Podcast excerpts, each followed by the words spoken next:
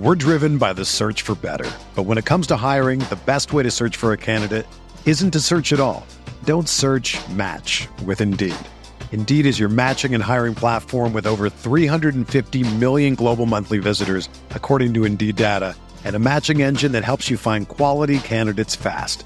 Ditch the busy work. Use Indeed for scheduling, screening, and messaging so you can connect with candidates faster.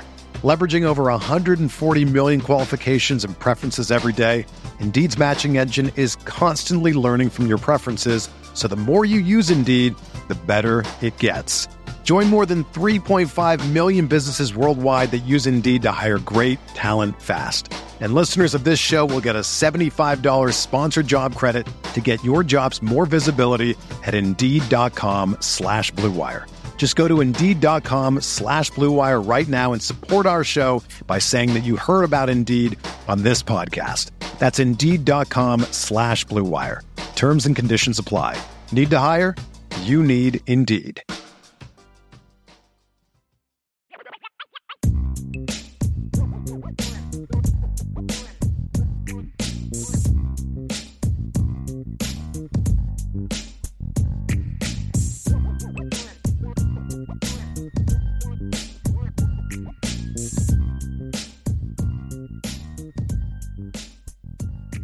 Hey, everybody, welcome to a special edition of the Irish Breakdown Podcast. I'm Brian Driscoll. That's Ryan Roberts.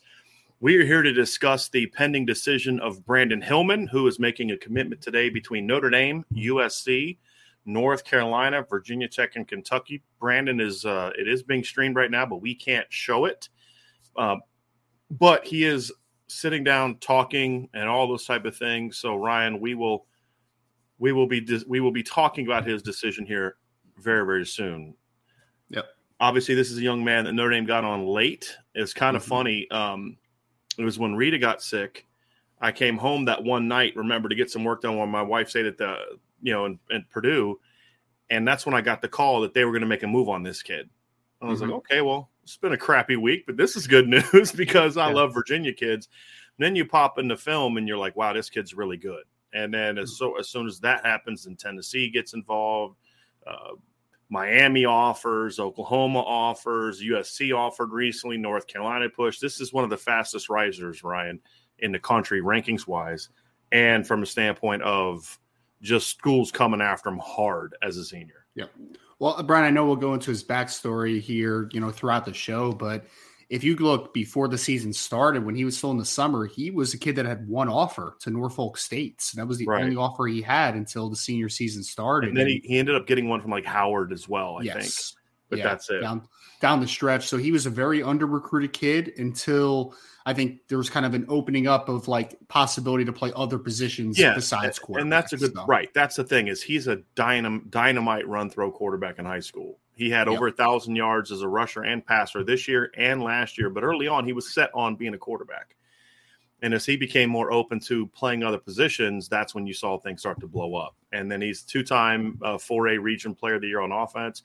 He was mm-hmm. an all-district player as a quarterback, a defensive back, and a punter, which just kind of tells you, you know, the versatility of this kid. So, you know, Notre Dame made a push. They did get in there sort of early, and they've been trying to – to to seal the deal with this one. They were able to get him on a visit the weekend of October 15th, the weekend they play Stanford. Obviously, not the ideal game you want to see, unless your pitch is, dude, see, there's opportunities for you to come play. But uh, he's listing all these people that he's thanking is very, very bright kid, very good mm-hmm. student, mm-hmm. very talented player. No, so he really is. He really is. And He's a player that can project to a lot of different positions, which we'll get yeah. into on this show, right? Which makes it super exciting because people keep asking, man, like, where's Brandyn Hillman going to play if he goes to Notre Dame? Guys, where can he play is a better question that we can ask ourselves. Like, he could play right. so many different positions, which makes it really exciting to kind of think about. Right. Well, and he's an interesting kid, Ryan, because he could play quarterback at certain schools, sure. right? He reminds me a lot of Woody Dantzler if that mm-hmm. quarterback was still in vogue. You remember him from Clemson. Yes know, not a true quarterback, but a kid that can throw the ball. I mean, he's got a nice arm. He's just not necessarily a quarterback. He's got a very live arm, uh, dynamic runner. In that old Rich Rodriguez, Pat White type of mode, he could be a really dynamic player like that. There's just not a lot of schools looking for that kind of quarterback anymore at the major Power Five level. He could play running back, which is actually the position Notre Dame was initially looking at him for. But then they landed Jeremiyah Love, and it's like, well, we're good here. You know what I mean? Sure. So then it was receiver and safety and rover, and there's kind of a battle on the staff of who wants the kid, you know, because they all want the kids.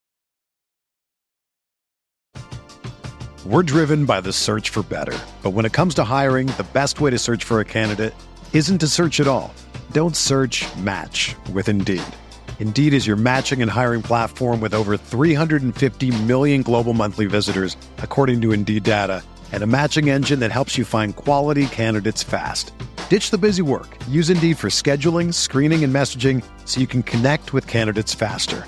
Leveraging over 140 million qualifications and preferences every day, Indeed's matching engine is constantly learning from your preferences, so the more you use Indeed, the better it gets.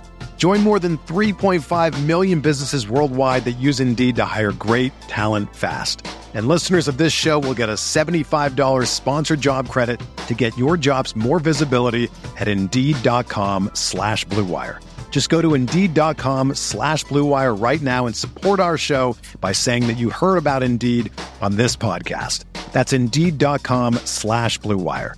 Terms and conditions apply. Need to hire? You need Indeed. Everyone is talking about magnesium. It's all you hear about. But why? What do we know about magnesium? Well, magnesium is the number one mineral that 75% of Americans are deficient in. If you are a woman over 35, magnesium will help you rediscover balance, energy, and vitality. Magnesium supports more than 300 enzymatic reactions in your body, including those involved in hormonal balance. From functional medicine doctors to mental well-being and female hormone experts, we all know that magnesium is the one mineral to improve all aspects of well-being and health. But which one? Magnesium Breakthrough from Bioptimizers the trusted choice recommended by leading experts with seven best absorbed forms of magnesium to ensure your body receives the support it needs for overall well-being. Go to bioptimizers.com slash balance today and use code BALANCE10 for 10% off. Support your journey to wellness at B-I-O-P-T-I-M-I-Z-E-R-S dot com forward slash balance. Magnesium Breakthrough from Bioptimizers, your foundation to optimal health and vitality. And I know Brian, for me, like I look at him and I'm just like, that kid's a rover, but like I have opened up possibilities to. Sorry. He no no you're good. He's getting ready to announce his commitment. So gotcha. He has uh he's got his Churchland shirt on. He's standing up, and uh, he's reaching for different hats. Grabs Kentucky, sets it down. Right, crowd's laughing, and he picks up North Carolina. Almost puts it on, sets it down then he takes his shirt off, and it's Notre Dame. So Brandyn Hillman has committed to Notre Dame. Everybody, take it away, Ryan. Yeah, and it's really exciting for Notre Dame. Obviously, like I was kind of getting into, you know, could he end up as a running back?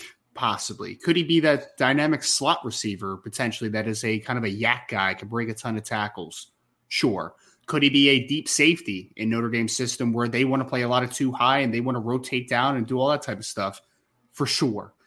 Rover is a position as well that I look at and say with the with the with the production you've had in spurts at that spot over the last few years, think about what Jeremiah Owusu-Koramoah was able to accomplish. Athletically, I think there's some comparisons to them, right? Because I, I think that they are both not the most straight line fast players of all time as far as their testing numbers, but on field, they're incredibly explosive, great in short areas, and supremely physical football players and have a good sense of field awareness. And so when I look at Brandyn Hillman, I'm like, that kid's a defensive weapon on the next mm-hmm. level potentially, but he can also be a weapon carrying the football. And I mean, Brian, we talked about it a ton, right? Who is going to be Brandyn Hillman is going to be the best friend of Brian Mason pretty early on in his yeah. career, man. Him on coverage units, pump block team, all different types. Potentially man. as a He's, returner. I mean, that's the good, thing is, I mean, I wouldn't, I wouldn't well. necessarily dismiss the idea when you're talking about finding ways. Let's just say he does end up on defense, and that's not even a given right now, Ryan. Sure. But let's just say he does. I mean, you're going to say this kid's a little too dynamic with the ball, not to try to find some way to get him the football. Yeah and you know those are the different aspects you look at and say boy you know you just you want to find a way to get this guy to football as well and he just and, and, and in that regard ryan he fits in so well with the rest of this class because there's just so many kids in this class that could play multiple positions at a high level not just play them just be serviceable but like there's like eight Xavier Wattses in this class, and some even grade out even higher than him as a as a as a player on both sides of the ball. And that's just something you can't have enough of in this class, and that's exactly what Brandyn Hillman is. It, you know, you're talking about playing rover and safety and all that, and and I agree with you, and I'll give my opinion on where I think he fits best when you're done. But the fact is, mm-hmm. is like you're going to be very tempted to say, "Is there a way we can somehow get this kid to football?"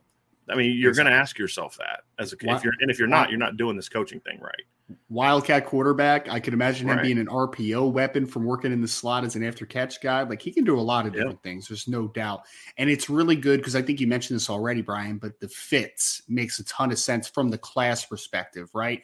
I mean. I have to think Coach O'Leary and Coach Golden are kind of looking at their chops, thinking about like, hey, if we have Don Shuler, Peyton Bowen, Ben Minich, and Brandyn Hillman playing somewhere in the safety rover conversation. Right. There's a lot of different possibilities that you can have there, right? And be very right. versatile in the back end. On the offensive side of the football, if he ends up being, you know, kind of more that YAC wide receiver, let's say, then you have two dynamic outside players, in my opinion, in Jaden Greathouse and Braylon James. You have Rico Flores who can work outside and in and do all the, you know, the little nuances of the game. That's fantastic. You have mm-hmm. Dylan Edwards who can work more from the slot. You have Caleb Smith that can work more for the slot. But how Brandyn Hillman would be potentially used as a slot RPO type of after catch wide receiver is a lot different than what Caleb Smith's going to do, right? Caleb yeah. Smith is going to win with acceleration, with field vision Brandyn Hillman is one of those kids where you get the football in his hand, he's going to break two tackles and he's going to get you an extra 10, 15 yards at the end of a run because he's that type of physical player. So having this type of kid where you've really, as Notre Dame now that they have Kenny Minchey on board, you've really hit your needs at every single spot, right? So now that you have an athlete to the caliber of Brandyn Hillman, it, you can leave it up for possibilities of he could play position X, position Y, position Z, because there's not really a need in the class from where he needs to necessarily fit in. You just let his talent and his body develop and see where he fits in best long term. Yeah. Let's go a little bit of the backstory, Ryan, on this one. So, as I mentioned before, Notre Dame got involved in him sort of uh, really uh, early in the, the fall. And Chad Bowden, who just never stops grinding was just look, the class wasn't done yet. They had needs. They had needs at you know receiver. They had needs at running back. They had needs you know to adding more depth to the secondary, potentially a rover type of prospect. And he comes across Brandyn Hillman, and then of course gets verified times and all this kind of stuff. And then um, I won't tell you some of the things that Chad did uh, in order to um, promote Brandyn Hillman, maybe to others in the recruiting industry and other schools, in order to maybe boost his profile a little bit. Uh, but uh, it was it was very very interesting and very savvy stuff. But really got on him early, Ryan, and I think that was a big part of this because as you found out from talking to his coach, and I'll let you share that here in a little bit. Yep. He was someone who was a little bit sensitive to schools that got onto him late because so many kind of passed on him early. Mm-hmm. And and uh, you know, and I think Notre Dame getting on him early and having not have turned him down before, but then getting on him early before the rush really came in regard to when I say early, they didn't necessarily offer him right away, but mm-hmm. getting on him, building that relationship, you know, and then the offer eventually comes and it was an exciting thing. Instead of offering him right away and then saying, Yeah, but you can't commit just yet, they did their right. due diligence. So when we reported that Notre Dame was looking at him, Chad had been on him for a little while. Uh, mm-hmm. and, and, so they had even they'd talked they, and at some point in time during his recruitment they've talked about quarterback running back receiver rover secondary. They've talked about just about everything. And they finally just said look dude we, we don't know where we're going to play you we just we just want you and we we know we can find a place for you. And notre dame really stayed near the top. He's a very high academic young man. He's very very intelligent young man. And when he came to Notre Dame, it just clicked. And at that point in time, Notre Dame was the team to beat. I, I mean, when we talked with sources on every er, every angle, it was always, yeah, Notre Dame is going to be hard to beat.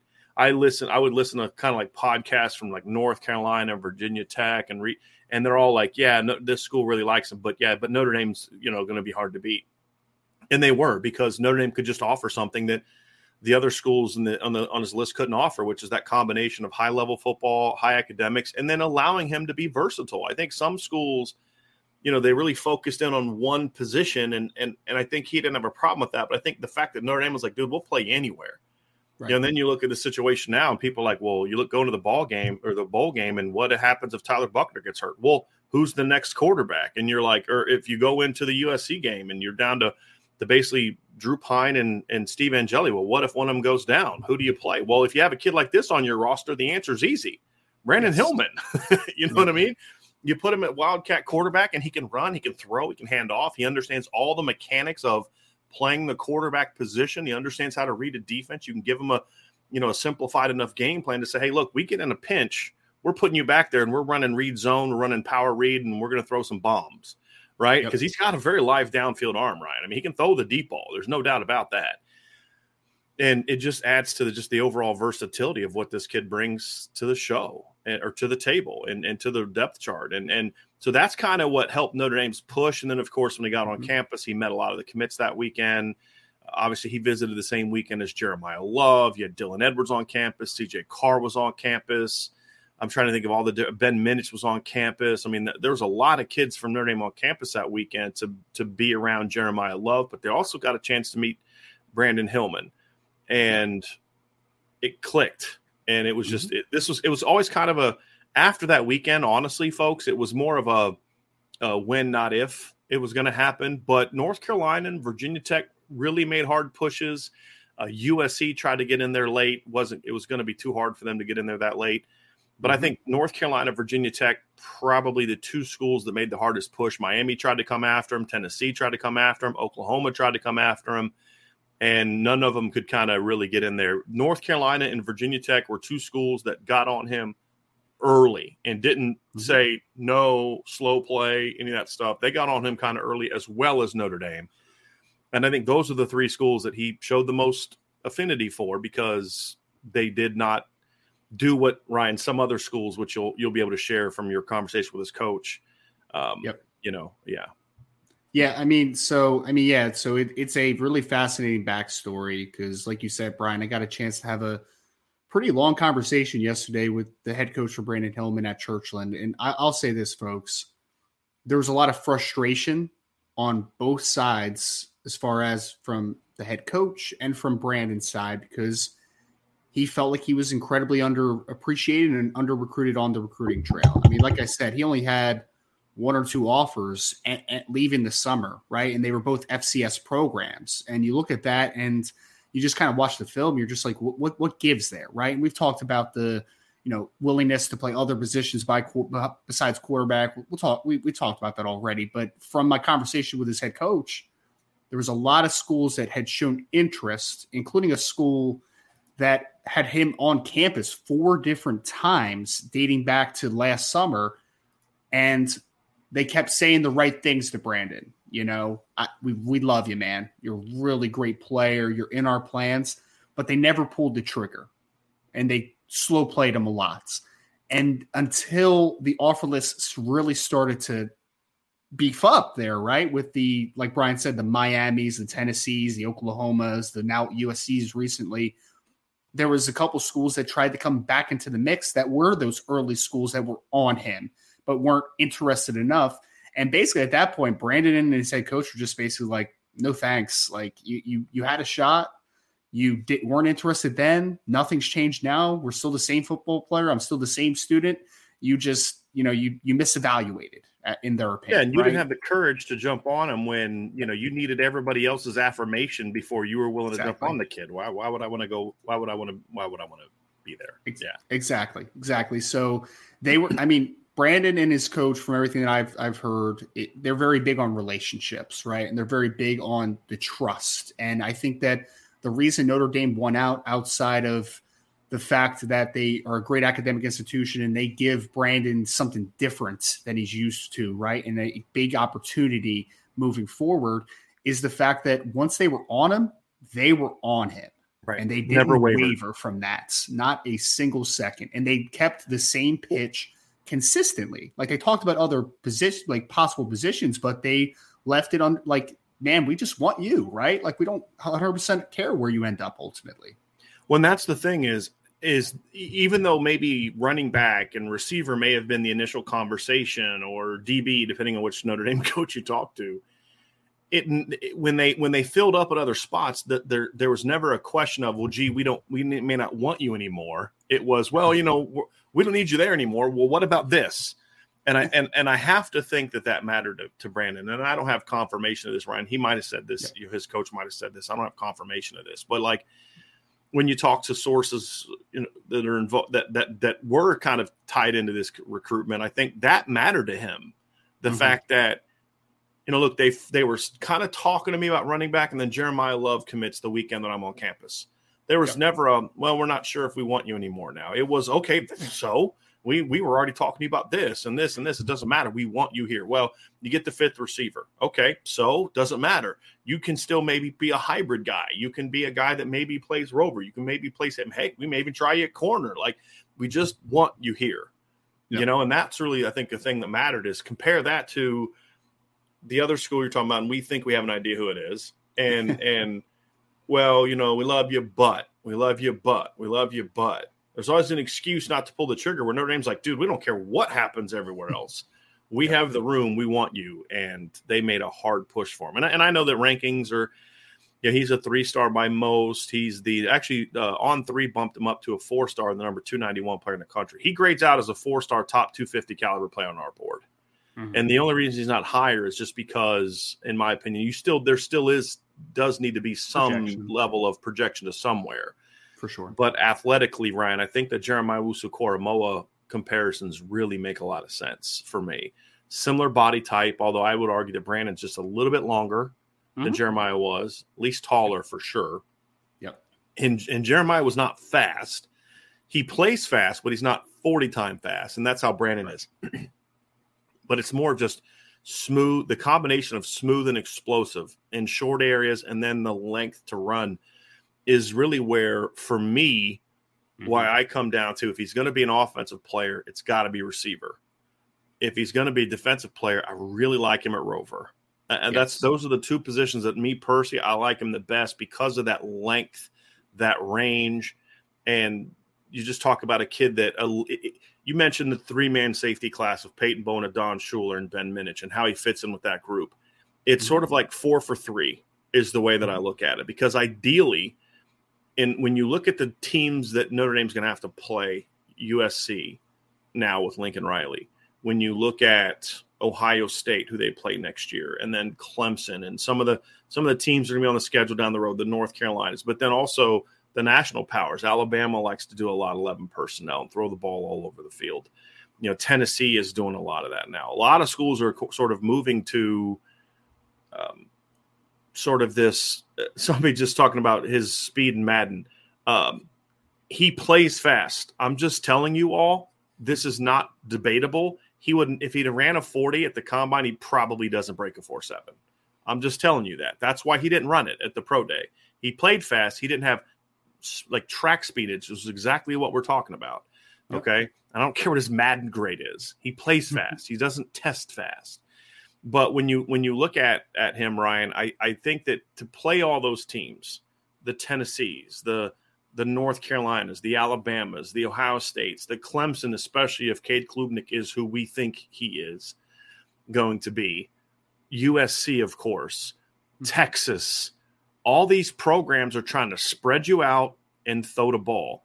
And sort of the old school 4 2 5 with 4 3 personnel has some merits that gets some looks, but it's not really the ideal thing. You need the Jaylen Sneeds. You need the the the Brandyn Hillmans. You need the Jeremiah Owusu-Koramoahs to be at those rover spots. Mm-hmm. Now, the thing about Jaylen Sneed is, is let's say that Jaylen Sneed is, is looks great at rover, and so does Brandyn Hillman. Well, Jaylen Sneed's a kid that could slide in and be an impact dynamic might or will.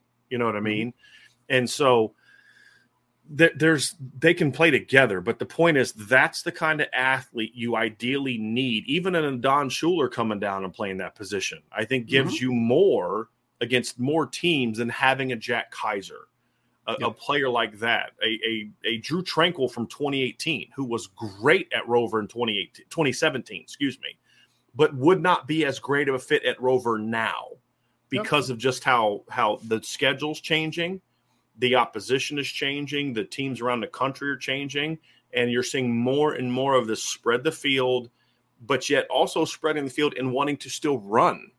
Mm-hmm. That's the thing. Tennessee doesn't. Tennessee's not Mississippi State, right? USC's not Mississippi State. Texas is not Mississippi State.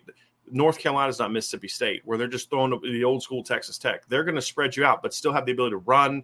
The perimeter screen game is essentially outside run. You need someone that can take on blocks, and that's why you also don't necessarily want to go to four two five where you've got a pure corner there all the time. If mm-hmm. you can find that happy medium, is a third safety. I think is the happy medium to find in that type of player, and that's what I love about Brandyn Hillman because he's got the length. He reminds me a lot, and he's not as tall. Reminds me a lot of the kid that Mike Elko had at Wake Forest a couple years ago, uh, Thomas Brown. Hmm you know, where he was a safety, but he was like six four, was really long and rangy. You know, you're trying to throw curl routes over him, and he's getting like his go go gadget arms out there to break up passes. You know, he couldn't necessarily play man coverage all the time, but this is a kid that I could see doing a lot of that. So that's that's where the the rover aspect really attracts me. But a lot of those same traits that I just talked about are also why I really like him a receiver because then you watch you. It's like you convince yourself he's a defensive player Mm-hmm. And then you watch him on offense again. You're like, dang, man, he's so dynamic with the ball. He's so shifty yeah. and elusive and great vision and high football IQ as a football player. Like, man, how do I just dismiss a guy that went for a thousand yards rushing and passing in two years in a row at a really good level of football in Virginia and just toss him on defense? It makes it a really hard decision, Ryan, because I could spend as much time, you know, talking about him on offense as I just spent about how well he fits at Rover. And that's yeah. one of the reasons you love this pickup. Well, and I would say this too, Brian, outside of just the natural athleticism and explosiveness he plays with, the reason I may prefer him slightly on defense is because of how physical he is, man. That is like the determiner for me.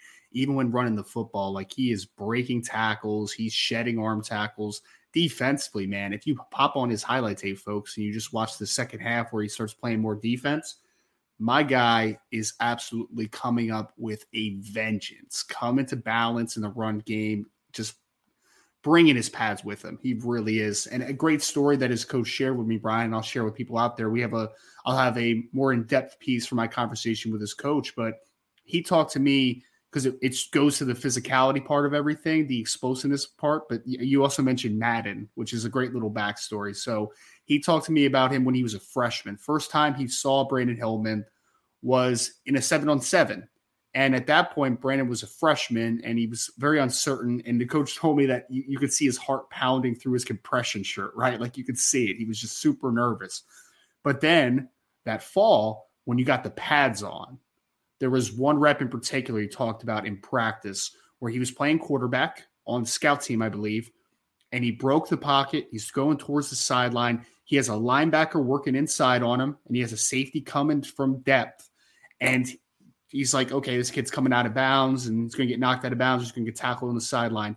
Told me Brandyn put on the brakes, made the linebacker dive and completely miss him, go flying into the sideline. He compared it to Madden, and everybody knows this. When you play Madden for the first time and you're trying to, you know, learn how to tackle on defense, and you just keep hitting the dive button and you completely miss the ball carrier, like that's how he that's how he quantified it. He's like the guy, kid just went flying out of bounds. But then the worst, best part is not only did he hit the brakes and make that kid look silly, he proceeded to hurdle the safety and go for a touchdown as a freshman. And he came up to the coach, the coaches after that play, and was like, That's what you're going to have for the next three years. Straight up, just like that. So there's confidence, there's physicality, and there is electric athleticism, man. And just being able to talk to his coach a little bit, this is a rare football player that comes through that school for him, right? Like he doesn't have Brandyn Hillman just walking around, right? Like this is a different type of cat. So having this type of kid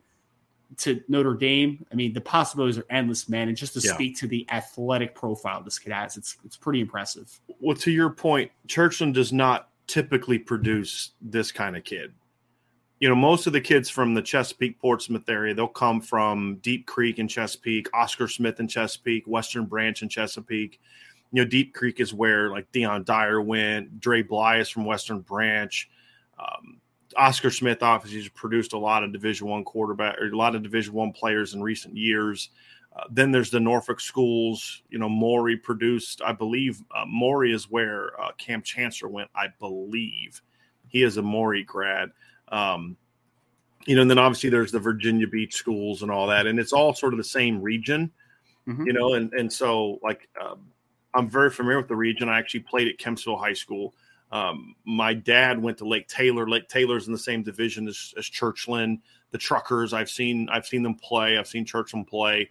Um, I've coached. I've played against kids from that league. I've coached there. I've recruited that league. You know, I've recruited. I've been to church on recruiting trips before. So they don't normally produce Brandyn Hillmans. They're not mm-hmm. one of those schools that produces a Brandyn Hillman. So uh, he is one of those rare kids at that school. You'll see you'll see other schools produce kids like that. Like Notre Dame got a kid from Lake Taylor, Darnell Ewell, if you remember correctly.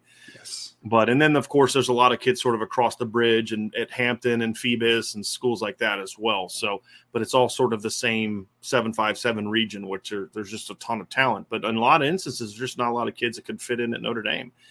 And and so you don't. I think the last athlete that Notre Dame got from the 757. I could be wrong on this, but because I got Darnell Ewell from Lake Taylor, but he was a lineman. I believe the last athlete that Notre Dame got from that region was Isaiah Gardner back when Ty Willingham was the coach. Because a lot of the kids that Notre Dame's got from Virginia are up near Richmond or further north or out west. Like CJ Prosise was at Woodberry Forest, which is out west. Yep. And and then Chris Tyree's up more from like kind of close to to um, to where like uh, Richmond, he's up sort of in the Richmond area. So Notre Dame hasn't necessarily had a ton of those. Um, CJ Prosise is probably the closest skill player to that. He's from Petersburg, but Petersburg is still like past Hampton and and and uh, Phoebus and all those schools. So he he would be the closest. But again, CJ went to a private school, a boarding school out out in the western part of the state, northwestern part of the state. So uh, they don't get skill players in this region very often, and so I'm I'm ecstatic. You know, I mean, I'm I'm absolutely thrilled because that's where I'm from. That's you know my old stomping ground. So love getting kids from from this area, Ryan, and and uh, you know I look at it and I say, um, you look at the class impact, and it's a, it's a unique. We we like to do class impact for recruits. When you talk about the class impact for Brandyn Hillman, it's kind of hard to do because you, he doesn't necessarily have a need. All the positions where he might play, there's not necessarily a need other than Rover. Right. And but that doesn't mean he's definitely going to play Rover. I mean, there's a lot of things that are going to factor into it, but it, it is quite interesting to kind of look at and say, you know, like let's say that let's say as as a freshman, let's say Notre Dame looks at the roster and they say in the schedule and they say, you know what, we really want to get Peyton. I'm just making this up. I'm completely making this up, but we really, we really want to get Peyton Hillman on the or Peyton Bowen on the field, right? And you know, we we just feel like he he in fall camp he was really great in coverage, and we just feel like with our early September schedule with Ohio State coming up, we want to get him down in sort of like a big slot kind of mm-hmm. role. Well, you're going to need depth at safety. Okay, move Brandyn Hillman back to safety let's say Peyton Bowen's starting at safety or in the rotation of safety, and you just don't have great depth at Rover, you can move him down to Rover. Let's say there's a mm-hmm. couple injuries at running back or a couple injuries at wide receiver. Bam, you put him over there. And I think that's the thing that he gives is he doesn't necessarily have a class impact, so to speak, from a 2023 standpoint, other than this is just another dynamic athlete. Mm-hmm. The, to truly understand the impact he's going to have, you have to look at the versatility he provides the roster, which is what we've talked about. But the thing that I want to focus on here, Ryan, since we mm-hmm. kind of we kind of already dove a little bit into the different play, ways he can impact the roster, is just adding him to this athletic package that we've seen here. It is clear that Marcus Freeman, Tommy Rees, Chad Bowden, Al Golden, Mike Mick, the whole staff. It has been a very obvious, obvious goal of we need to get longer and faster, but yeah. we need to do it with football players. Mm-hmm. One of the things you and I have talked about is a lot of the kids that Notre Dame has landed in the past. I think of like the Ramon Hendersons. Mm-hmm. I think of some of the kids that are like that. I think of Osita Ekwonu's, those really long, rangy, twitchy kids that Notre Dame has landed the last five, six, seven years. A lot of them weren't really natural football players. Mm-hmm. They were just athletic kids. What this class is filled of is it's just it's football players. And they're dynamic and they're long. And I don't know if I've seen an influx of this much just pure athleticism and skill talent at Notre Dame. Honestly, I just I can't remember. I think we probably have to go back to the Lou Holtz era because you start thinking of Well, the 2013 had a lot of athletes. Yeah, but not the depth of athleticism in every position. I think the 2013 class only had like two DBs. Mm-hmm. It was like Rashad Kinlaw and Cole Luke. I think it was it. Max Redfield. So like three DBs. The linebackers opposite Jaylon Smith were like Doug Randolph, who's more of a 3 4 outside linebacker, Michael Deeb. You know, receiver, you had three really good receivers, you had two really good running backs. This class has five receivers and two running backs. You know, I just think the the, the 28 the 2008 class could rival it. You know, that Michael Floyd, but then after that, it was Deion Walker and John Goodman, and then they were done. You know, the 2008 defensive back class was pretty good. Uh, but it was like a lot of Robert Bland's, like really long, high football IQ, tough kids. Not a lot of guys can just flat out run like mm-hmm. this group. I mean, even Michael Floyd was more of a big, strong kind of guy. Just the amount of speed and athleticism is tremendous, Ryan. But what can't be dismissed is I could praise the football IQ of, I'm gonna say just about because I'm, I'm trying to quickly think through my head Mm-hmm. But there's not a single kid on here whose football IQ I would question or football instincts I would question. And the two guys I may have questioned as juniors is Braylon James and Jeremiyah Love. And you pop mm-hmm. on their senior film and it's no longer a question anymore.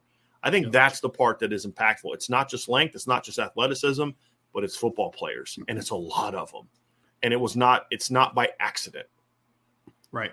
Well, and I think for me, Brian, too, I mean, I think what goes along with that is a lot of the players in this class are guys that play on both sides of the football, play multiple sports. Like they're very well-rounded kids in this class, in my opinion, which I think matters, right? I think it I think it matters for Brandyn Hillman even potentially projecting to defense, which we're talking about a ton, right? But if he does, I think that you give a lot of credit to the fact of like, hey, he was a quarterback. He understands where offenses are trying to attack and why they're trying to do it, right? And, and where they're trying to do it. So that understanding of spacing and awareness on the defensive side of the football, I think is paramount. I think that shows up in film, man. I really do.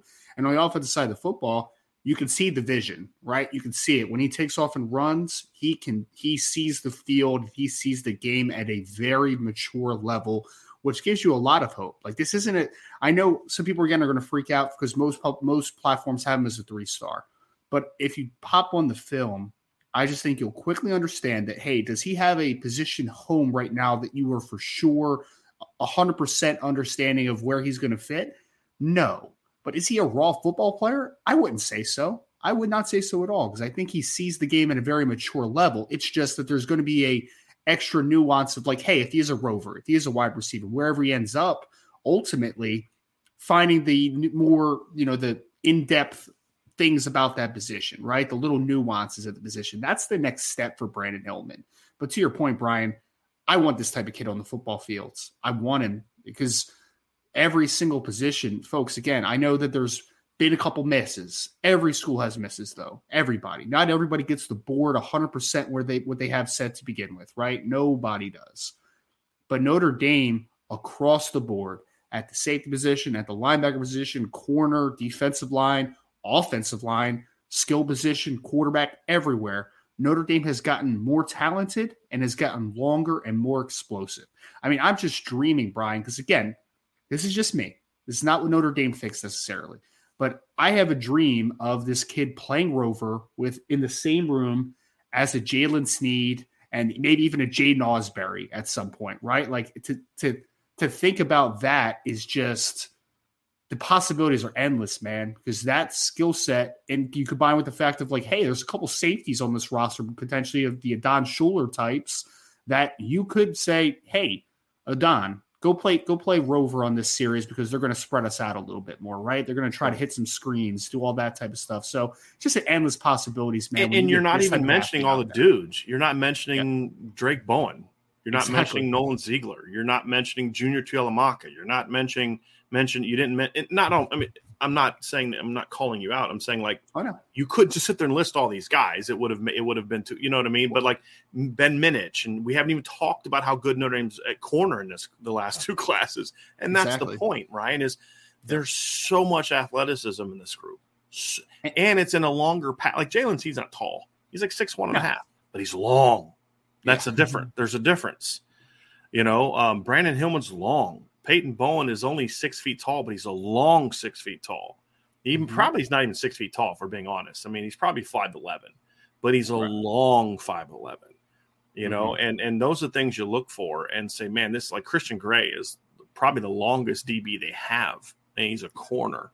He's long, That's the man. thing you get really excited about, you know. And and you look at Jaiden Ausberry, he's like listed like six one and a half, six two. I've heard he's closer to six two now, but he's just so long. You just look at his mm-hmm. arms. It's just like he had a tackle against Arch Manning where Arch tried to make him cut. He just stuck his arms way out, and it looked like they were like three feet long, and it just trips Arch up in in, in that matchup. So, and, and then um, talk about the defensive ends in this class, man. Oh, I know. Talk about length, like Armel Mukam and Boubacar Traore and it's Brennan ridiculous. Vernon. It's it's Devan Houstan, yeah. And, and I also think that you're seeing an evolution a little bit too, Brian, because we spent a lot of time on Rover, right? The evolution of what the Rover position might look like. But you even mentioned like a Drayk Bowen. Would you be shocked if Drayk Bowen's a Mike linebacker eventually, and like kind of looking forward and being like, you went from play, you know, somebody that looks like JD Bertrand to someone that looks like Drayk Bowen, right? Like 2 mm-hmm. inches taller, longer, a little more explosive. Like the evolution, I think, of the positions for Notre Dame as well is something that we need to spend a little more time on, man, because it is, I mean, as they continue to add the length and the explosiveness that they are in the last couple classes, you're seeing positions now look different than they once did at Notre Dame. And that's a natural maturation, right? That's natural development. But also, I think that Notre Dame has had a very clear vision that we need to change the prototypes at some positions, right? It mm-hmm. needs to look different. It needs to, because we if you don't evolve, you die. And right. that's the point blank period to it. And I think that's what we're seeing from the staff, especially with a guy like Hillman you'd mentioned, well, if you pop on the film, you're going to see such and such. So, hey, let the what the heck? Let's do it. Let's pop on the film, Ryan. So, what we're going to do is his senior highlight film is sped up, yes, and hard to watch. Otherwise, other I mean, you see like referees like their feet are like going like a million miles an hour. Um, it's really hilarious. But uh, we're gonna so we're gonna pop in some of the individual game film, which is more normal pace, but also it gives you a lot more a lot more clips of that. And so we're gonna we're going to look at that a little bit and uh, dive into dive into that. And so we're going to start with this the last the playoff game, one of his playoff mm-hmm. games here, and show you that film because it, it is really impressive. This is against Grafton, so we're going to pull that up, and Ryan will go ahead and talk everybody through that, and uh, let you guys don't need to see us, so we'll pop that in there and and uh, and work through this film. So let's get started, Ryan. Obviously, you'll see him start, and he's a quarterback. Uh, and I think the first thing that pops out, Brian, is that the kid is a very quick twitch athlete. So the mm-hmm. RPO game, and I know his coach talked about this a ton, right? So he can he can definitely throw the football well enough. But I think for me, like you see, kind of it's got a little bit of a high step in look to him as a runner, man. But he's explosive and he gets to his top speed incredibly quickly, which I think is important, right? And he's got that inside outside look to him. I mean, they run a bunch of zone read, they run power read. He is doing a little bit of everything as a runner. But then you look at him and you're like, I mean, my man could throw the football a little bit. His balance here, here, though, in these clips, yes. Ryan, is just really exceptional. I mean, this clip right here, I, I, I, don't care about the leap, right? Like that's such an overrated thing to me. But mm-hmm. watch how quickly he lands and gets immediately into running form. Yes, right. He's like, like, he's like, he's like a hurdler, you know, right. like when hurdlers get that right. that lead leg down and they just explode forward, right? Like that's what yeah. he that's what he looks like to me. And I mean, it's a great point, Brian, because he is just an explosive kid that gets to his top speed again very right. quickly. And I think that shows up on the offensive and defensive side of the ball, man. Like he comes right. to balance and he explodes quickly when he makes a decision. Yeah. I think that you see elusiveness. You see very light on his feet. Again, that's a nice. I mean, that's nice arm talent. That's a kid that if I'm at Norfolk State, if I'm if I'm in a school like that, I'd love to have a kid like that at quarterback, a, a run throw kid like that at quarterback, Ryan. You know, and so you see those you see those tools, you see those traits, and you start to say, "Boy, this kid, this kid can do a little something." We're gonna watch. We're gonna watch some uh, in season conference film here next this is against Booker T High School, which is actually where my dad went to high school for a couple years. He, I think, started at Booker T, and then they started busing him to Lake Taylor, I, or it's a, maybe it's the other way around. He was at Lake Taylor and started busing to Booker T. I don't, I don't know. it's the whole thing is confusing. That's when they were busing people from one. And I don't even get into that nonsense. But anyway, uh, but my dad went to Booker T. I actually recruited Booker T when I was coaching some huh? fun fun stories about that. But uh, this is actually right near where my parents used to live. So this is actually at Churchland, however, mm-hmm. and you'll see some more action. and you'll see him just the athleticism, the, the lower body strength is impressive for his size too, and you see that in yeah. some of these clips. Yeah, he he's the type of kid that breaks a ton of arm tackles, and here you see him. You know, first couple clips here now playing safety, and he plays a lot of two high safety, but he comes look down that, and look at that length though, Ryan. Yes. That's the thing that like like the length right there you can see. You can see how and quickly he closes on the football. And even even though he gets in late on this little tackle here, man, like you can see once he makes a decision and triggers when he, he gets downhill, he's explosive. Yes. Again, gets to his top speed very quickly. And the one thing I love a lot about him on defense too, Brian, is when he sees something, he trusted it 100 miles per hour, man. He's going. Yeah, he's not. But you know, guessing. but you know what though, Ryan? Here's the thing though. A lot of kids that play like that play out of control. And yep. if you look at this particular clip, he flies downhill, but then he sees the kid, and then how quickly he comes to balance, goes yes. low and makes the form tackle. Like this isn't just oh an athletic kid that flew up and killed somebody. This is yep. a kid that understands. Hey, I'm out on an island here. I he he does two things I love. I just talked about the one. He comes to balance, makes a form tackle. But look at the angle. The reason he doesn't blow this kid up is because he knows his primary responsibility is outside contain. I cannot let this guy get outside me. So he flies outside, funnels the kid back inside, but then he's in position to make the tackle. That is such sound football there, right? And we can we can get caught up in the athleticism and the range and all that, but this is an incredibly sound football play. It is, and that's the thing but, I like. But I, will also I'll also get excited about the athleticism too, Brian, because you don't often see a kid trigger from safety and making right. a tackle for loss on a speed option. Like it's right. just it's very impressive right. stuff. But athleticism is only going to get you so far at the next level right? Sure. There were some athletes at Notre Dame that were looking pretty silly in, in space against USC, right? Like you've got to be a sound football player as well. And the the, mm-hmm. the athletic traits are are fun, and we're going to continue to break them down. I love them, but the thing I just like about this kid so much, Ryan, is he's just such a he's a he's a football player, man. He's not just an athlete; he's a football player. Like I love this toughness right here. Yes, he's a physical kid, man. Never stops his feet. And there's some cats that can run at Booker T. Let me tell you all right now. There's some cats that can run at Booker T. But mm-hmm. he just, I mean, they just can't keep up with him. The best is too is that this offense, yes, they run some power read, they run some power, um, some zone read, they let him throw the football around a little bit, but then you just see this offensive time that's like, okay, this is Brandyn Hillman keep right, Brandyn Hillman keep left. Right, You're the best athlete on the field. Right.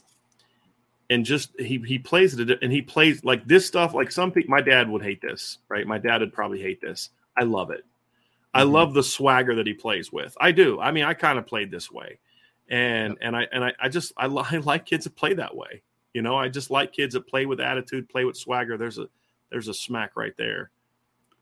Well, Brandyn, I mean, because I think for Brandyn, Brian, it, he it's something where, again, man, he did not blow up until late in the process. Right. I think there is a little bit of a chip on his shoulder with how he yeah. plays. I really do because he thinks he's way better than that, and he is. Absolutely mean, he's yes. not wrong. you know he's what I mean? Wrong. But he's not someone who's like, you know, the, the, that stuff is just fuel to him. It's not something he doesn't he doesn't second guess himself. This is a really nice clip right here. I remember this. Really light on his feet. Look at that awareness, right, Ryan? This is what I'm talking. Mm-hmm. This is mm-hmm. the stuff I'm talking about. This is this is awareness. This yeah. is both of these kids. Great coverage awareness by these two kids from Churchland. Look at the communication. But Brandyn doesn't see that other kid. He just knows it. And then, oh, wow, a jump in front of it. Not only to recognize, but to jump in front of it, hear the communication. Like I said, you just see that he's a really sound football player. This is another example. He's trying to cover a slant. Look at this. Look how quickly he reads the slide and just blows it up. Yep. And it's it's not easy to switch on the goal line either, which you saw in the clip before that, mm-hmm. right? Like it's it's not. You have to be a smart – pair of players to be able to do that. And then you see the read and recognition that he had on the last play to stop the guy short of the goal line. Like I again, man, I think that there is some very natural instincts to him as a player. And I think that a lot of that is due to his experience playing on the offensive side of the ball defensively, right? Like I think that that helps mm-hmm. him a lot. This is against IC Norcom, actually a high school that I interviewed for the head coaching job back in the day. So this is a, this is actually against IC Norcom. The game is at Churchland. Churchland has yep. a, a, a, field that is very um, you you you're not confused about whose field it is. Yep. There's no doubt. But Norcom's another school that produces a lot. That's why I wanted that job. They produce a lot of athletes. They're just not always coached great. At least mm-hmm. they weren't back in the day. But always a lot of athletes at, at Norcom. I love the mm-hmm. awareness there, though. Look at him keep his eyes downfield. Again, that's just a he's just a football player. Not the greatest throw in the world, but You see the live arm though. Look, that's I was going to say. Yeah, his arm, his arm is definitely live, man. That's not an easy throw, like no. climbing up like that on the run. Like that's not nope. easy. But he's got, he does have a nice arm. He really does. Yeah. Yep. Because, like, honestly, Brian, it, you know, if if you would have told me that Notre Dame took this kid as kind of a flyer quarterback, I would have been okay with that, man. He's he's a mm-hmm. talented kid, you know. I think that his traits will be best suited at other spots. But I mean, it's not like this kid has a lack of ability as a passer. It's just, you know, there's obviously, I think, other positions that suit his skill set better, in my opinion. Yeah, I just think you kind of limit just how impactful he can be a quarterback. Exactly. I think is, is the thing for me. Um, yep here's some defensive stuff. You see him on the back end. Look at the. Re- I mean, this isn't a lot. It's but it's a, he changes direction three times, three times in a very quick amount of time. He's mm-hmm. back, then he goes quickly, goes laterally, very wasted motion. Then then he's downhill, and just really really smooth athlete, really smooth athlete.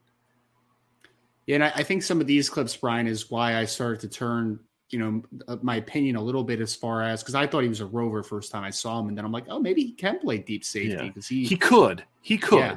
but yeah. I think right now I, I, would say that the path for him to play is is better at rover because I think this is where this is where I think rover's ideal because this is where you see somewhat of the limitation, right? Like if there mm-hmm. if there is a limitation, it's he's just not quite the burner that Peyton right. Bowen is that you know that some of the other guys at the position are. Sure. But then you see this. This is where he. This is where he's at his best, coming downhill. Oof. And that's why I say like he could be an alley safety. I don't know yes. if I want him playing in like deep 3rds mm-hmm. but as an alley safety, as a rover, boy, man, he's got like like for example, Peyton Bowen's a just pure range, pure range and athleticism. This yes. kid is more of a true strong safety. You know, yep. downhill, bring him down. Yep. Could you see a scenario where him and Peyton Bowen complement each other? Sure. 100%. But that's also yeah. where I see a Don Shuler, you know? Yep. But if the starting trio is somewhere Hillman, Peyton Bowen, and a Don Shuler, well, Peyton Bowen's the pure safety, and the other two, you figure out who's the rover and who's the sort of the, the strong safety kid. Yeah. And that's where you start getting fired up about it. I, I love that pop on the last one too, Brian, because that was a big kid that he went head to head with, man. That was not a small boy, you know? And you mm-hmm. see the pop in the pads, you just mm-hmm. see it when that kid stops, that kid thinks he's going to yes. run him over, and he just he does not get any more vertical movement at all. absolutely. He, like I say, he's just he's at his best when he's running downhill. Yes. Yeah, I, I think you you nailed it correctly though. Like if he's a safety, this is that true strong safety. I am going to get down in short zone and I am going to knock you out. Like that's mm-hmm. this type of kid. He, he's a really explosive hitter, and he's really good in short spaces, which is why I like him at Rover again. Yeah, we're gonna watch a couple more games here, real quick, of him, and uh, and then we'll we'll move on to sort of just kind of what's left in the class. Nice deep ball here. I remember this clip from earlier. Yep. He has a really nice deep ball, actually, which is yeah. interesting. So that's why I say, like, if you got in a pinch and you had to play him at quarterback, you're not just running a wildcat hoping to get out of the game. I love that. You know, you're talking about you've got a couple things in your art in your in your tool belt that you can go to with this kid. Look at this. You know, just the Brian, athleticism. What, yeah, man. One, one thing I'm happy about is that I never made anyone's highlight tape of me getting hurdled, which I'm Seriously. very happy about. So. Seriously. if you'd have played in the seven five seven, no, you might have. I'm not gonna lie to you. Um, you might have. Because I, I, I, learned that too. Like I, I told, I've made the, I've told the story, and I'd say it jokingly, but it's true. The first pass I ever threw in high school got caught by Dre Bly. He oh, wasn't really? on my team. Yeah, when he was on the other team. But like I had a, I had my receiver Trey Simpkins was open on a corner route by three or four yards. Well, growing up in Northwest Ohio, that's a touchdown, much less you know. So I throw that ball out towards the sideline on a rope, and mm-hmm. Dre Bly was like, "I wasn't even running yet, bro," and he just turns on the Jets, and I'm like, "Dang." No, no, nothing to be ashamed of with a 10 year NFL vet. So. I know, right? It's like, okay, that's a little different in Northwest Ohio football right there, fellas. so, yeah. Dre Bly was yeah. a Pro Bowler, so it's yeah. okay. Yeah. But it's just like, uh, I don't know what I could have done differently on that one. So that was a little different, a little different level of football. There's no doubt. Oh, yeah. Yeah, but this kid's a really special athlete. And they did play against Western Branch, which is where Dre Bly is from. Fortunately for me, it was a scrimmage. It wasn't a real game. So there's no there's no actual statistical evidence of that ever happening. Nice. So I could always deny it if I wanted to. I can't now that I've told the story, but yeah. Look, the, look at just how you talk about Ryan, how he gets gets to full speed quickly. This is another example of that. I mean, he gets downhill in a hurry. He's a runaway freight train, mm-hmm. man. Runaway freight train. Which again, Brian, like some people might not. Some people are probably going to say like, "Oh, running back then, right?" And I'm just like, I would love to see this kid as a receiver. You hit a little RPO action. You just hit a little, just a little slants with him, right? And just watch him just go head to head against a safety going downhill, man. Like this is the type of kid that's going to break a couple tackles. He's like your modern big slot type, right? Yeah. Guys that can break a ton of tackles. Like that's who he is offensively, in my opinion, if he sticks on the offensive side of the football. And like you said, also wouldn't count it out that maybe he's a kick returner at some point, man. Like that momentum getting downhill. Yeah. Like I'm gonna add one more rank because this is the uh, this is their second playoff game, and I or the first playoff game. I wanted to show this one as well because I I like showing it against the best competition. So this is against Heritage, which is across the river in the Hampton mm-hmm. uh, Newport News area. Yeah. So this is the first round of the playoffs. A game they won 49 to 20, and this kid went absolutely off in this football game. this again, this is good football. This is against kids. There's a lot of kids on the other side of the field that are. This is him playing corner. Look how easy his hips are. You, I remember seeing this clip from earlier. Very easy, fluid hips, Ryan. Yeah. So we now seen him. We've now seen him in the box, Brian. We've seen him in deep safety. We've seen him at corner. We've seen him run the football, pass right. the football. I mean, we, we, even saw him holding and right. taking a taking a bad snap for a touchdown. So I mean, this kid does. And you said he's an all area punter as well, right? Right. So Second team all district punter. Yeah. yeah. yeah. Second team all district punter. It's pretty uh pretty nutty. But yeah, I mean, you just you look at why why why is he playing corner there? He hardly plays any corner. It's because there was a matchup that mm-hmm. they said we've got to put our best dude against their best dude. Yes. And that's basically what it boils down to. You know. So that's that's what you do when you have a kid like that. Yeah. I, I, I can't relate from my high school, high school coaching career. I never quite had a kid like this, but yeah, yeah, that's, that's what you do with him if you have him. Yeah, yeah, no doubt, no doubt. All right, let's get to a couple more here. There is it's, actually it's even more impressive too, Brian, that you say he does so much, and you said that he plays at a pretty good classification of, Virginia. You know, as you get mm-hmm. better classifications, you don't expect a kid to have to do as much, right? But right. You do.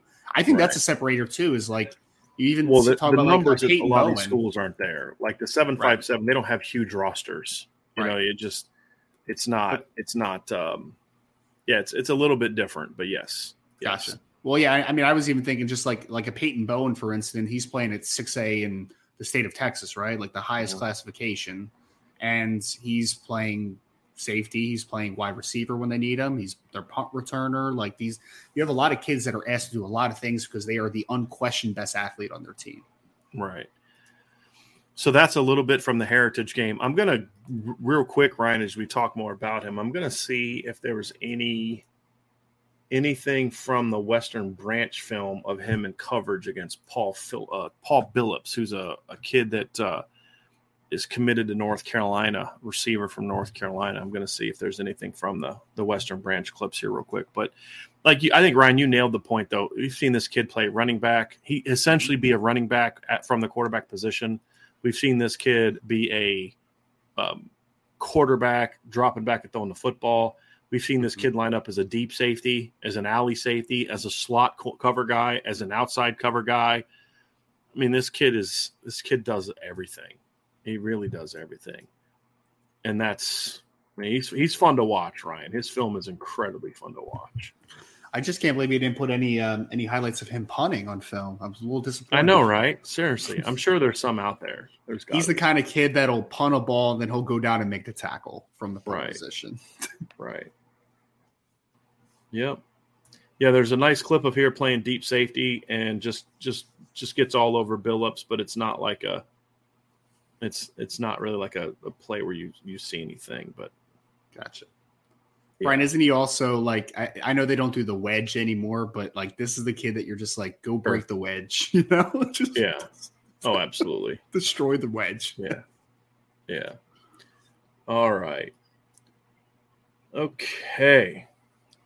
So that uh Ryan, that is uh that is Brandyn Hillman on film. Impact player. I mean, that's the thing is, y'all saw it there. He's a football player. That's the thing, Ryan. He's a football player, and Notre Dame under Marcus Freeman is looking for football players. And there's nothing wrong with taking guys who are projections, who are really twitching athletic. I think the key is, however, is just making sure that you're um, doing it to where you're balancing them with a lot more football players.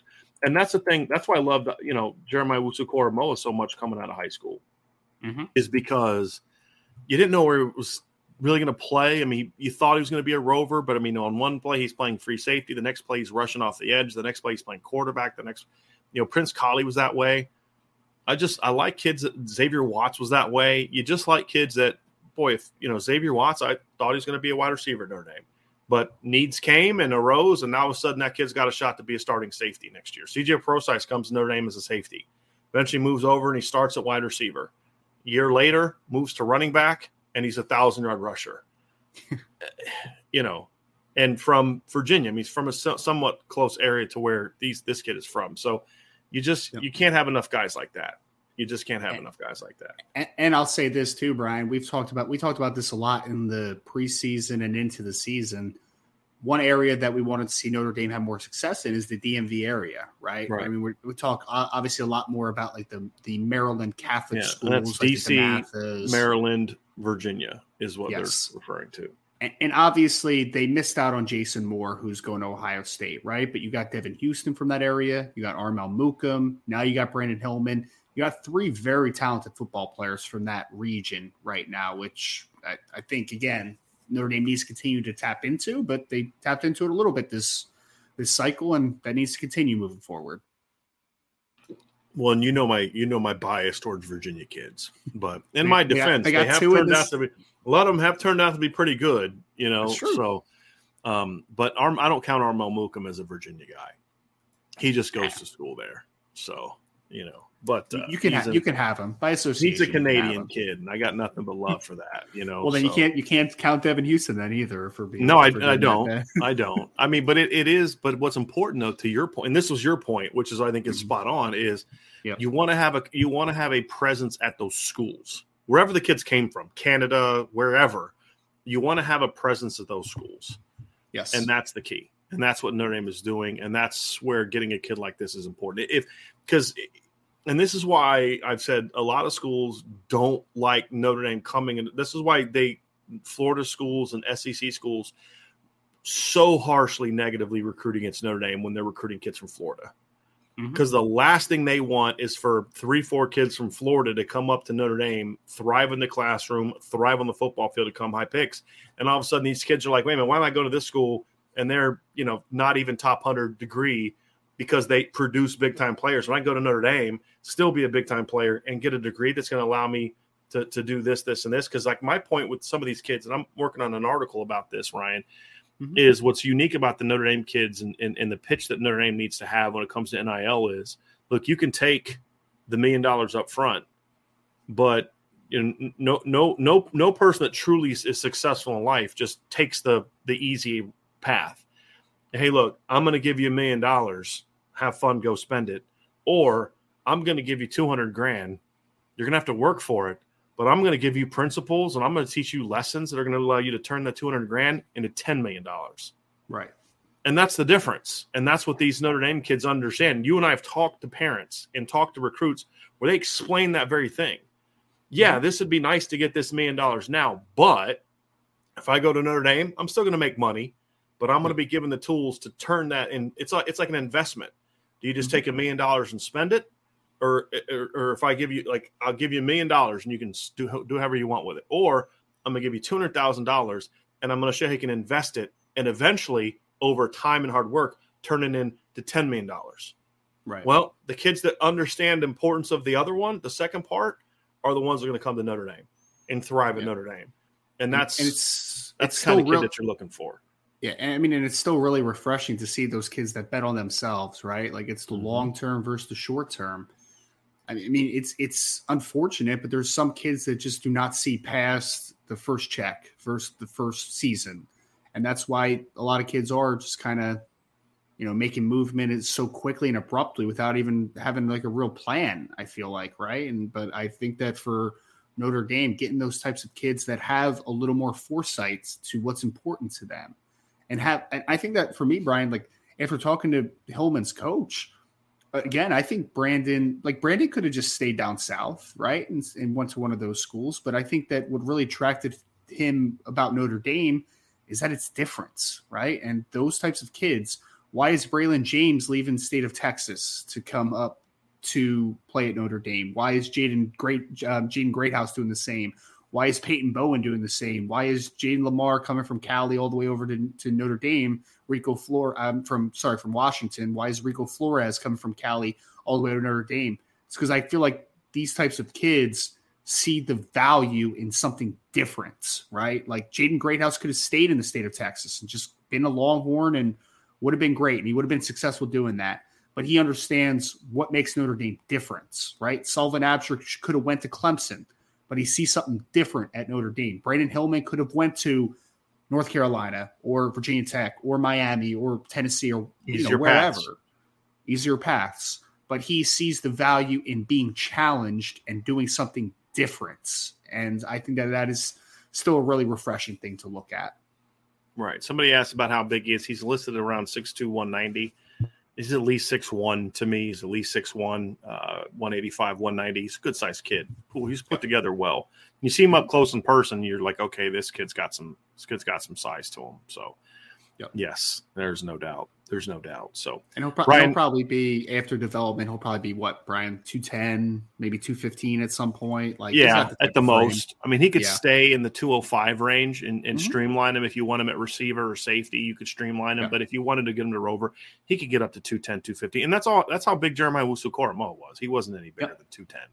I, th- I, think he, I, I, think he weighed in at the combine at like 216, and he and that was with him pounds. putting on weight. Exactly. This is another yeah. reason he didn't run to 40 because he put on weight to to do a lot of those things. So, you know, he's he's a very similar body type it, to Jeremiah. It, it's it's so funny when people go to the combine and people are like, "Oh, that guy looks light on film," and they come in heavier, and they're like, "Wait, why isn't he testing?" Huh? I wonder why he's not testing because he put right. on weight. like, right. Well, no, he had a had a hamstring. Well, then if he had a hamstring, why is he doing broad jump, vertical jump, and all that? You know what I mean? Like, stop on, running guys. the forty. Yeah. Right. Exactly. Come on now. Come on now. you know, because the hmm. 40 would have been before all those things, He's, right? You can understand I, if, I, if, he did all that, then to, and then decided not to run 40 because of all that. But like, you know, that's why he didn't do it. That's my two favorite excuses. He has a hamstring issue or he hasn't um he hasn't practiced enough at the test. I'm just like, okay. Sure, well, because sure would you say, Ryan, that that with where he how he has played, mm-hmm. that he pretty much has uh, sort of answered some of the um questions people had about him and his positional fit. I mean, he's certainly to me, from what I read and what I, people that watch NFL have told me, he's playing like a first round pick, not like oh, a yeah. guy that was middle of the second I, round. And he's playing more like a will linebacker role for Cleveland. And he's been, yeah, he's been very, very good. And I know there were questions about, you know, the not testing and the the heart issue that came up late and all that type of stuff. Mm-hmm. But yes, in a vacuum, that kid was a first round player that year. Like no doubt about he it. He was a first round football player. Well. Right. Yes. Some of the other stuff that caused him to drop wasn't related to how good he was on the football field. Absolutely. And that's why those things are important. But yes, yep. football wise, he was an, a dynamic player, very dynamic player. So last thing, Ryan, is we we kind of do a what's next, and and for people that want to know, this is one of the dancing uh, gifts that we had on the board. So we're now down to one left. Yep. And uh, we expect that one to be uh, made aware by the end of the month as well. So mm-hmm. Notre Dame is now 14 days. We are two weeks away. By this, t- two weeks from now, by this time, we're going to pretty much know who Notre Dame's 2023 class is going to be. Finally. Yeah, I know, right? so this is commitment number 27. It yep. would not shock me if Notre Dame is done in 2023 now. There's mm-hmm. some other kids on the board. Solomon Davis from Arizona or from California is a kid they're looking at right now. They're pushing hard for him. He likes Notre Dame, but I think Oregon just kind of got on him a little bit sooner. So I think Oregon right now is the team to beat. Notre Dame's Notre Dame's battling. Mike Mickens is battling. Chad Bowden's battling, but there's ground to make up there.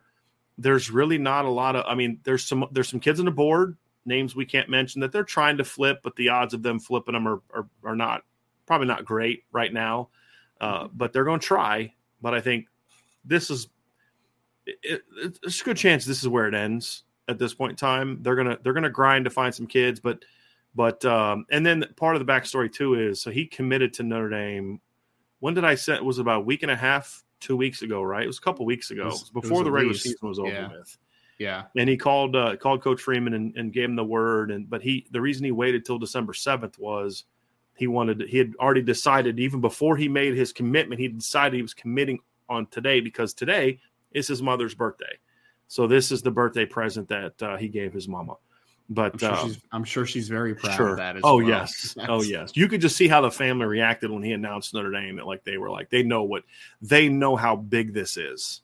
Mm-hmm. They know how rare it is for a kid from Churchland to go to a place like Notre Dame. It's it's right. not rare. I, like I won't say which high school, but I went to a school in Norfolk and I talked to the coach and I said, "Here's what I'm looking for." And he brought me out 20 kids, his 20 best players and I think the highest GPA I I, is, I saw was like a two two, hmm. right? Like it's just unfortunately in some of these areas they just don't they don't invest as much in that part of these kids as they do the athletic part of these kids, right. and that's the disappointing thing. But this is a young man that gets it. I mean, you talk to his coach. Does he seem like a guy that just doesn't give a rip about what these kids do off the field? You know what I mean? Like I think that's that's why you see what you see. So not every coach is that way. There are just some schools that are that way. Is Absolutely. my point, and that's what makes it a little harder to do this. You know, to recruit from this area. But uh, this is a young man that that obviously has the ability to to be that on and off the field, and you see how excited his family is. But I think Ryan, it would not shock me if this is where it ends. I think at this point in time, it's they're trying to flip a couple kids and then just hold off other schools that are trying to, you know, to mm-hmm. to flip their kids, right? Which has been going on for months. It's nothing new. Yes. You know, you're seeing schools throwing huge NIL deals at Notre Dame kids and all this other kind of stuff, just trying to get them to flip late. And it's a it's a wild, it's a wild. It's it's even it's even worse than I imagined it would be, Ryan. Yes. Yes. And I'm curious how many of these deals that they're throwing out there are going to end up not coming through like it's going to be interesting with not and i'm not talking about the notre dame kids i'm just talking about a lot of these kids in general like i promise them this but then they show up and it's like well it's not actually that you know i mean i mean brian i know we're not getting into the nil landscape as much but like i'm also mm-hmm. curious about like this year there's a lot of money getting thrown around well what if there's a lot of stories that do not end up well right as far right. as players not panning out and not doing what they were paid to do type of thing right and wait i got to give 50% of this to the government what seriously right, right. that doesn't right. make sense right yeah yeah yeah exactly yep. so it's gonna be wild yeah. man but again it's to your point kind of just going back to notre dame class if this ends at 27 it's a pretty remarkable job this this staff has done to to mm-hmm. to finalize this potential class in the midst of that NIL craziness, in the midst of a lot of things we've been, we've seen happen, you know, during the season. It's it's going to end up being a really fun class, and I look forward to as we get closer to signing day, only two weeks away, the early signing period. That's it'll be really cool to just look at a lot of these backstories and how we got to where we are because it has been mm-hmm. a journey and it's been it's been a long time in the making, man. I mean, there's a few players in this class that have been committed for well over a year at this point, right? Like, I just talked yeah. to a Don Shuler a couple days on the phone, just kind of you know checking in with him and stuff. I'm just like, dang, man, you've been, you've been committed like. Did well you see the now. shirt his mom had on yesterday yes. during the in home? That was so yes. awesome. Yes, I did. That was yeah. so awesome. I texted another mom and I was like, ah, I need to see this shirt on you for signing, you know, for your kid. She's like, he'd kill me. so it's like, okay, fine, yeah. fine. I, yeah, I, texted, awesome. I, I, texted Don about it, and yeah, yeah, yeah it's pretty. But pretty no, I mean, there's just a lot of. I mean, they're just they're fired up. That this class really believes they're going to do something special. That's the exciting thing is they really do believe they're going to do something special. Will they? We'll find out, but exactly. they believe they will. And this is just, and this is the other thing too. Ryan is, I think the one thing that this staff is showing a, a willingness to do is to over recruit. Yes, knowing that there's going to be some departures, and in some instances they're encouraging departures because we're going to fix this thing quickly. And the mm-hmm. way to do it quickly is to just bring in as many kids as possible that are buying into our vision because we recruited them to this vision. Right. And I think that that can't be dismissed either. They couldn't naturally get to 27. They're getting to 27 because there's some kids that weren't bought in that are just not going to be able to be part of this thing anymore. And yeah. that's something that Brian Kelly was never willing to do. Mm-hmm. That I think you need to do as long as you're doing it the right way right? And not just running a kid off because he just didn't pan out the way you'd hoped. He's doing everything right, academically doing everything you need, athletically working hard, great attitude. You should never run a kid like that off. And from the kids right. that I've been told, it's either injury related, academic related, or attitude related. It's not. It's not about well, this kid's just not as good as we'd hoped he would be. Because there's some kids that are like that. That there's there's no conversation about them not coming back. And as long as yeah. you're doing that, you've got to be willing to do that. It, it, it, you've got to be willing to make those tough choices and then replace them with this. This is what Notre Dame is going to be, Ryan. They're going to do the portal thing. They're going to get the portal kids, but this is where Notre Dame is going to be and has to be is recruit as many of these type of kids as you can and then coach the heck out of them over the yes. next three, four years. No doubt, no doubt. And I, I, think that Chad Bowden, the rest of the recruiting staff, and the coaching staff in general needs some a huge pat on the back for that over recruiting. Because to your point, Brian, I mean, you look at, I mean, there's been some players that have just kind of popped up on our radar right during the season that you're like, you know, is this a replacement for someone? And you're like, nope, just another really good football player that we like that we think we can make the numbers work, right? Because I think they mm-hmm. had foresight, they had understanding to what they would need, what the what the team needs will be moving forward. Because this is the ultimate part of roster construction, right? That's what recruiting is. You're you're you're acquiring talent and you're making it fit and you're filling in holes in a lot of instances and you're you're projecting upside for yourself. So I think the staff needs a lot of credit for that because there was a lot of points this year where you could have just been stagnant. You could have just been focusing just the kids on the board, and they continued to evaluate and identify players that fit at Notre Dame. And we're continuing to see that, you know, only a two, couple weeks until until signing day. They're still on a couple kids, which is it's going to be fun to just kind of see what the final product is. Yeah, there's no no doubt. So uh, Notre Dame lands Brandyn Hillman. That is it for today on this part of it. That's big news.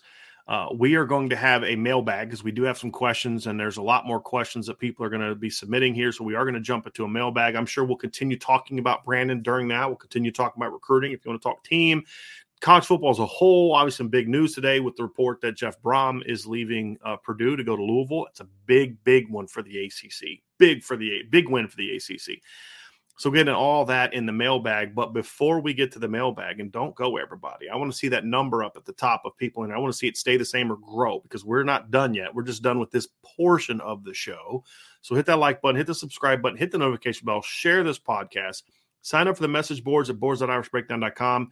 And we have on there our Christmas deal. If you want to get the Christmas uh, discount, it's 25% off your entire purchase at the merch store, uh, which is literally, I've had several people that have ordered stuff where I actually in the negative because of the, the, we just don't make a lot of money off this, but it's meant to be a way to grow our community as more so than it is a, a revenue generating aspect of what we do.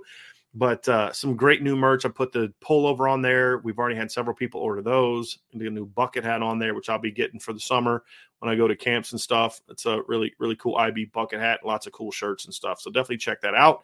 If you're not a member of the message board, sign up. Four ninety nine a month or forty nine ninety nine a year.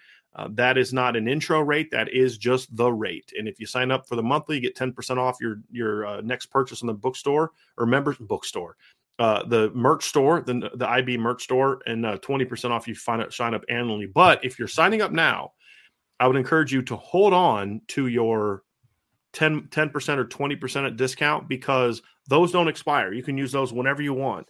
The Christmas discount, which is actually bigger, 25%, expires at the end of December. So use that one now. Hold off on the other discount code for later. You can't use them together. Just hold it off for later and use the Christmas code for now. And if you want that Christmas code, shoot me an email at brian at driscollpublishing.com or brian at irishbreakdown.com, and we'll get those to you. And then we'll be back again here very soon on the Irish Breakdown podcast.